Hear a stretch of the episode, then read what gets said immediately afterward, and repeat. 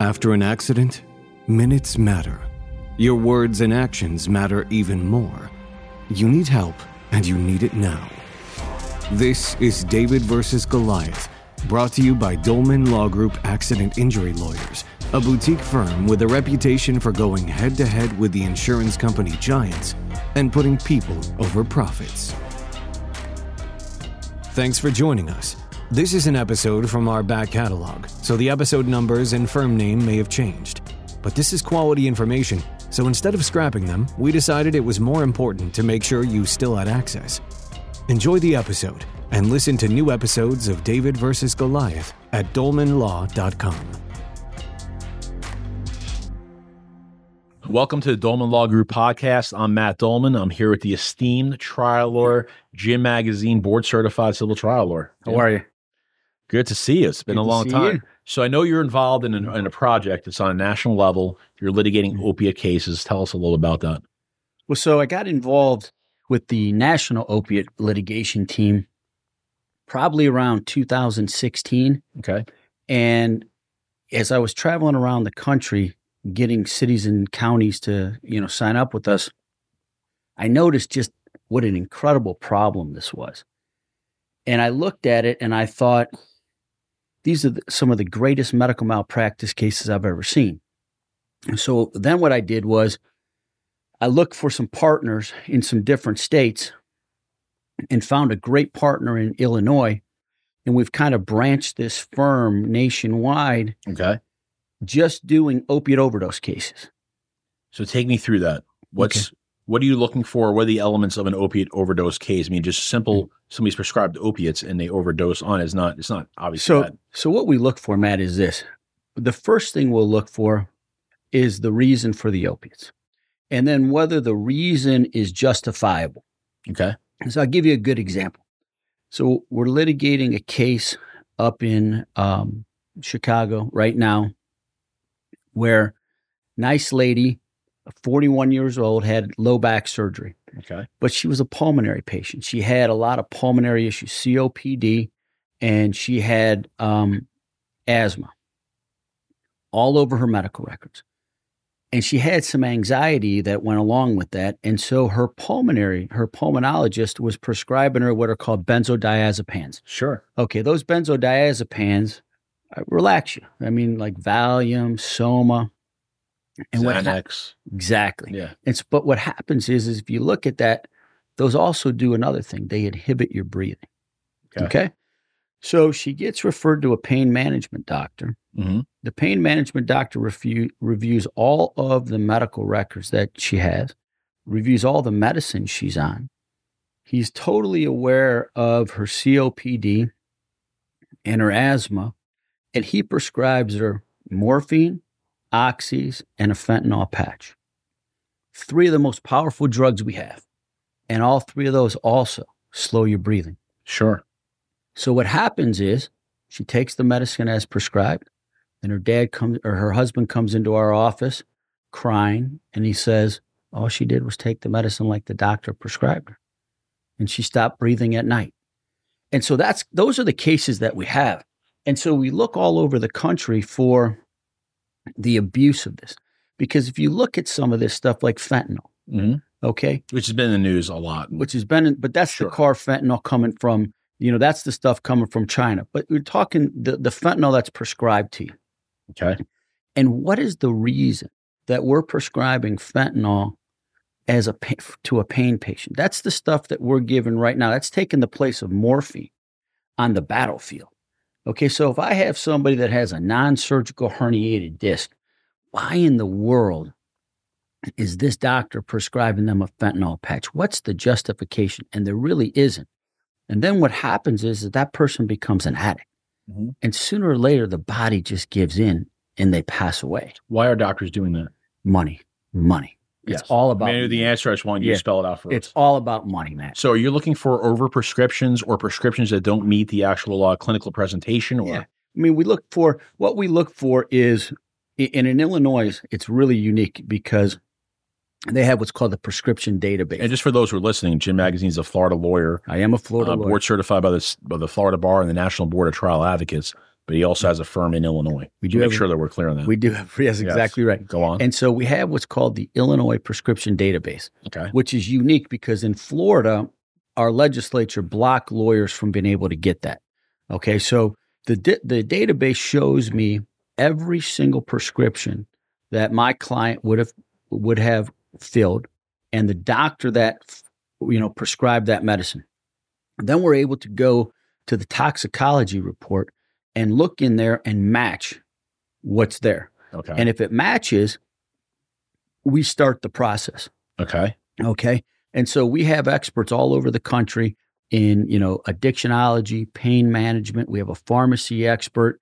Uh, and so we put these experts together and we get all the medical records. And if we get an opinion that, you know, this is a case that this person shouldn't have died, which they all shouldn't have died, Sure. then we proceed. What about in the states where you don't have that uh, access to that information? So it becomes difficult then because then we have to we have hopefully we have a family member that can tell us where they're getting them and we have to do that in litigation then Okay. because we can't get those records outside of litigation. Um, but we we're very fortunate, you know, in Ohio we're able to get them. We're just starting with you in Massachusetts. yep. So we're trying to branch this out because this is an epidemic. It's not getting any better. It's You're just seeing worse. the same usual players though, the same doctors that Same pick themselves usual. over the same pain mills. We probably we have a ca- we have uh, one doctor up in Illinois right now that I think we have four cases for, and and they all the, they're all overdosed, and Okay. he's the one that you know he changes the cause of death on the death certificate every single time. To, uh, So, oh, to a heart attack or uh, uh, anything other than opiate and you know something that's dealing with Disgusting. opiates, it's disgusting. so you're seeing the same repeat offenders though. We see a lot of the same repeat offenders. We see doctors that go outside of their specialty. We we have a case now, uh, a gentleman who had cancer in 2004, neck and throat cancer. Okay. They did radiation and chemotherapy. Okay, so i- in the cancer world, if the person ha- shows no signs of cancer after five years, they're deemed cancer free. Okay. And the standard in the cancer world is then you see the oncologist maybe once a quarter, once every six months, So you're or once a still in year remission. just to sure you're in remission. Sure. Okay. Mhm. And the cancer doctor really doesn't become the pain management doctor. W- So this gentleman, this this doctor went totally outside his scope because the gentleman had what's called fibrotic pain, which is consistent with radiation. He was prescribing him 2,000 oxys a month, This being the oncologist. just being the oncologist Okay. and there were intervals in in this gentleman's history where he would have an overdose he would be in a hospital they would send him to pain management the pain management doctor would call the oncologist tell him when he comes back this is what you need to prescribe and get him back in to see me and he would just disregard disregard those orders now the interesting part about it is is that the pain or the oncology center is owned by an umbrella that owns the pharmacy Oh god. and so this was the only pharmacy that would fill those prescriptions. there you got the uh, Right. the motivation. And it goes right incentive. back to money. So when we look at these cases, you're looking at what fo- what are the following elements for those out there that are considering, you know, that So uh, if there was a death of a family member, colleague, friend, or an overdose injury has resulted in obviously uh, ongoing medical issues, what are you looking at? What's what elements fit the case? so so a few things. So the first thing is let, let's talk about a cleaner uh, or the clean case. The clean case is you're dying of the prescriptions that were prescribed to you. Mhm. Okay. If we know, if we have that, it's easy to go back, look in the medical records and to find out why you were prescribed, whether you're overprescribed, and whether or not there's signs of addiction there and what is the doctor doing Okay. to, you know, either try to taper you off these medicines or help you with this addiction. We also look at cases where a doctor will wrongfully, you know, won't wean you off, will just cut you off. Okay. And so if you have a person who's on Oxycontin, Oxycodone, Mhm. are you know they're taking morphine and you cut them off i mean th- these people are on synthetic heroin and all of a That's sudden why it's known as hillbilly heroin. right Yeah. what happens is they're going to go to the street and so we look at cases where if you, if you ha- if we have a, a client who was cut off in june just straight cut cold turkey and then he goes to the street takes heroin and he dies we take that case all day long because that is a foreseeable outcome because you really have a duty to start tapering them off. You can't just cut that person off and expect that they're not going to have these withdrawals. Turn to the streets. right. And they turn to the streets. So how often is this occurring? I mean, we know that uh, there's been opioid crisis. It's been going on for a number of years now. It Yeah. keeps getting the publicity and uh, the the stigma that's been attached to this has obviously grown over the past decade. What's the status now? How bad of Ma- a pandemic is this? Matt, you would think with the national opiate litigation and the the coverage that it has gotten that this would be tapering down. Actually, my practice is, is growing. So doctors It- have not curbed their The doctors have not curbed it at all. because money's the greatest motivator. Money's the greatest motivator And this is widespread throughout Mm-hmm. Wide- the country. throughout the country. So you're taking these cases in all 50 states. Well, not right now. So we're taking them right now in Illinois, Ohio, in Massachusetts, and West Virginia. Okay. Okay. So, you know, obviously, if there's a case in another state like that, we'll definitely look at it. And if we can find the appropriate co counsel to help us, we'll absolutely go all in. Okay. So it's a national practice. It's a national problem. Focus on those four or five states you're Yep. in right now. Right. Um, what's the status of this litigation right now? Are these one-off cases, like every case is an individual case? Absolutely. It's They're all- going towards multi-district litigation. nope. They're all one off med mal cases. That's what's Okay. unique about them. Right. And, and the interesting thing is, you know, most lawyers, you look at it and you're like, the guy's a drug addict. He overdosed.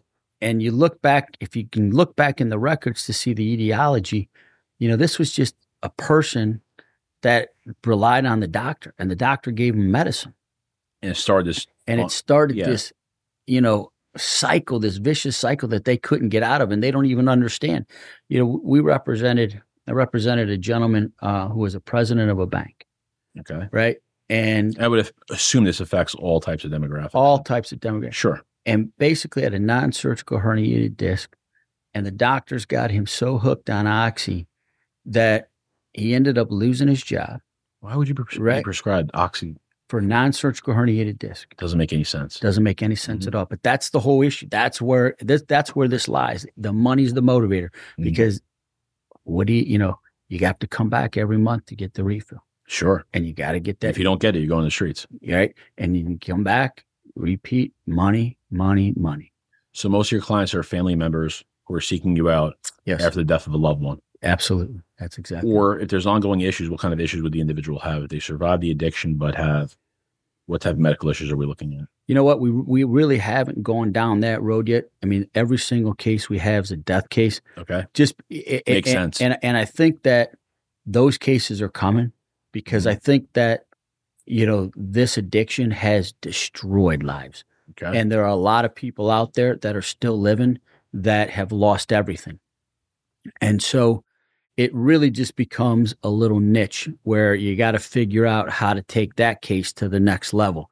But I think those are cases too. We just haven't gone there yet because there's just not enough of us doing it. How are they defending these cases?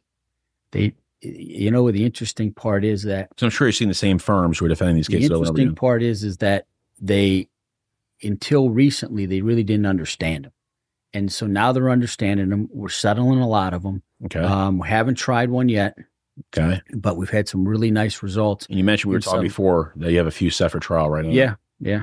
Okay. And those are possibly going the next Yeah, year. could Who- be. But who knows? Who knows? But Yeah. you know what? That's where that that's. I mean, I mean that's what puts the hammer to 'em, That you know, if they're Of going course, to if you're not willing to try cases, as you know in your Right. profession, there's no bite to the bark. You can bark all Right. day long. No one really give. exactly, No one cares. I'll exactly. keep my language clean for this. It's about to get a little bit off cuff there. So tell me, is there anything more you'd like to tell the audience about these cases, how to get a hold of you? Well, we have a national number. Mm-hmm. It's eight eight three three OD drugs. That's a good number. Okay. Catchy. Yeah. Um, so that's anywhere in the country. Uh, it comes right to our call center. Okay. Um, I'll I'll take every one of those calls, and basically I have you know we have a little outline as to the questions we ask. You know, obviously it's got to be within the statute of limitations. Um, the death has to occur um, either by the drug the drugs that are prescribed or the person has to have been you know cut off abruptly and gone right to the street and passed Gotcha. away. Um, and you know that's the criteria we start to look for. Then we backpedal and get all the records. And once we get the records, there is no good outcome, right? When somebody gets cut off, they're going right to the streets, they're correct? going right to the streets because I mean They it's have a with full blown heroin. addiction. You have a full blown addiction, right? Got you. There's God, no this good is- outcome to This that. is scary. All right, so that's Jim Magazine of Lucas Magazine, and it's called Larson Magazine in Illinois. Yep, it's Larson Magazine in Okay. Illinois, and that's the firm. That's the national opiate firm. One more time, the number.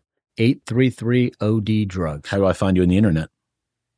Larson Magazine. That's all. I, it's easy as I said. All right, great. It was a pleasure seeing you as usual. Thank you. Great for having me. trial, Lord Jim. You want to tell them a little about your practice before we get off? Well, our practice here in Florida is a personal injury practice, just Mhm. like yours, Matt. Yep. You know, surrounding around Known you for car, 15 years now. right? Car crashes, uh, you know, catastrophic injuries. Mhm. Uh, we used to do a lot of nursing home practice here until That's kind of died down, correct? until the yeah. I mean, you know, when when the nursing homes really don't have to carry insurance, it makes it very Correct. difficult Mm-hmm. to get justice for your clients. Um, we don't really do the opiate litigation here, and it's because doctors really don't have to carry insurance here Got you. you know and as you well know you know litigating med mal cases are expensive and it's hard Incredibly to expensive. you know Very tell expert a family right it's hard to tell a family that um, you're really going to walk away with nothing for the loss of your child uh, after you know all the expenses so you know that's what you know that's kind of where our focus is in these different areas because the doctors carry really good insurance and we're able to get a good recovery for the clients Latin. Excellent. How do we get a hold of you here in the state of Florida? 727 499 9900. Excellent. That's Lucas Magazine. Fantastic firm. There's enough work out there for all of us. So that's why I don't view you as a competitor. And Jim's a fantastic trial lawyer and a good friend. Well, that wraps up another episode of the Dolman Law Group podcast. Thanks again. I really you for appreciate you, having me. Jim, for being on here. Take care now. This episode of David versus Goliath is over, but your journey is just getting started. To share your story with us, visit dolmanlaw.com. That's D O L M A N law.com or call 866 965 6242. The insights and views presented in David versus Goliath are for general information purposes only and should not be taken as legal advice for any individual case or situation. The information presented is not a substitute for consulting with an attorney, nor does tuning into this podcast constitute an attorney client relationship of any kind. Any case result information provided on any portion of this podcast should not be understood as a promise of any particular result in a future case. Dolman Law Group. Big firm results, small firm personal attention.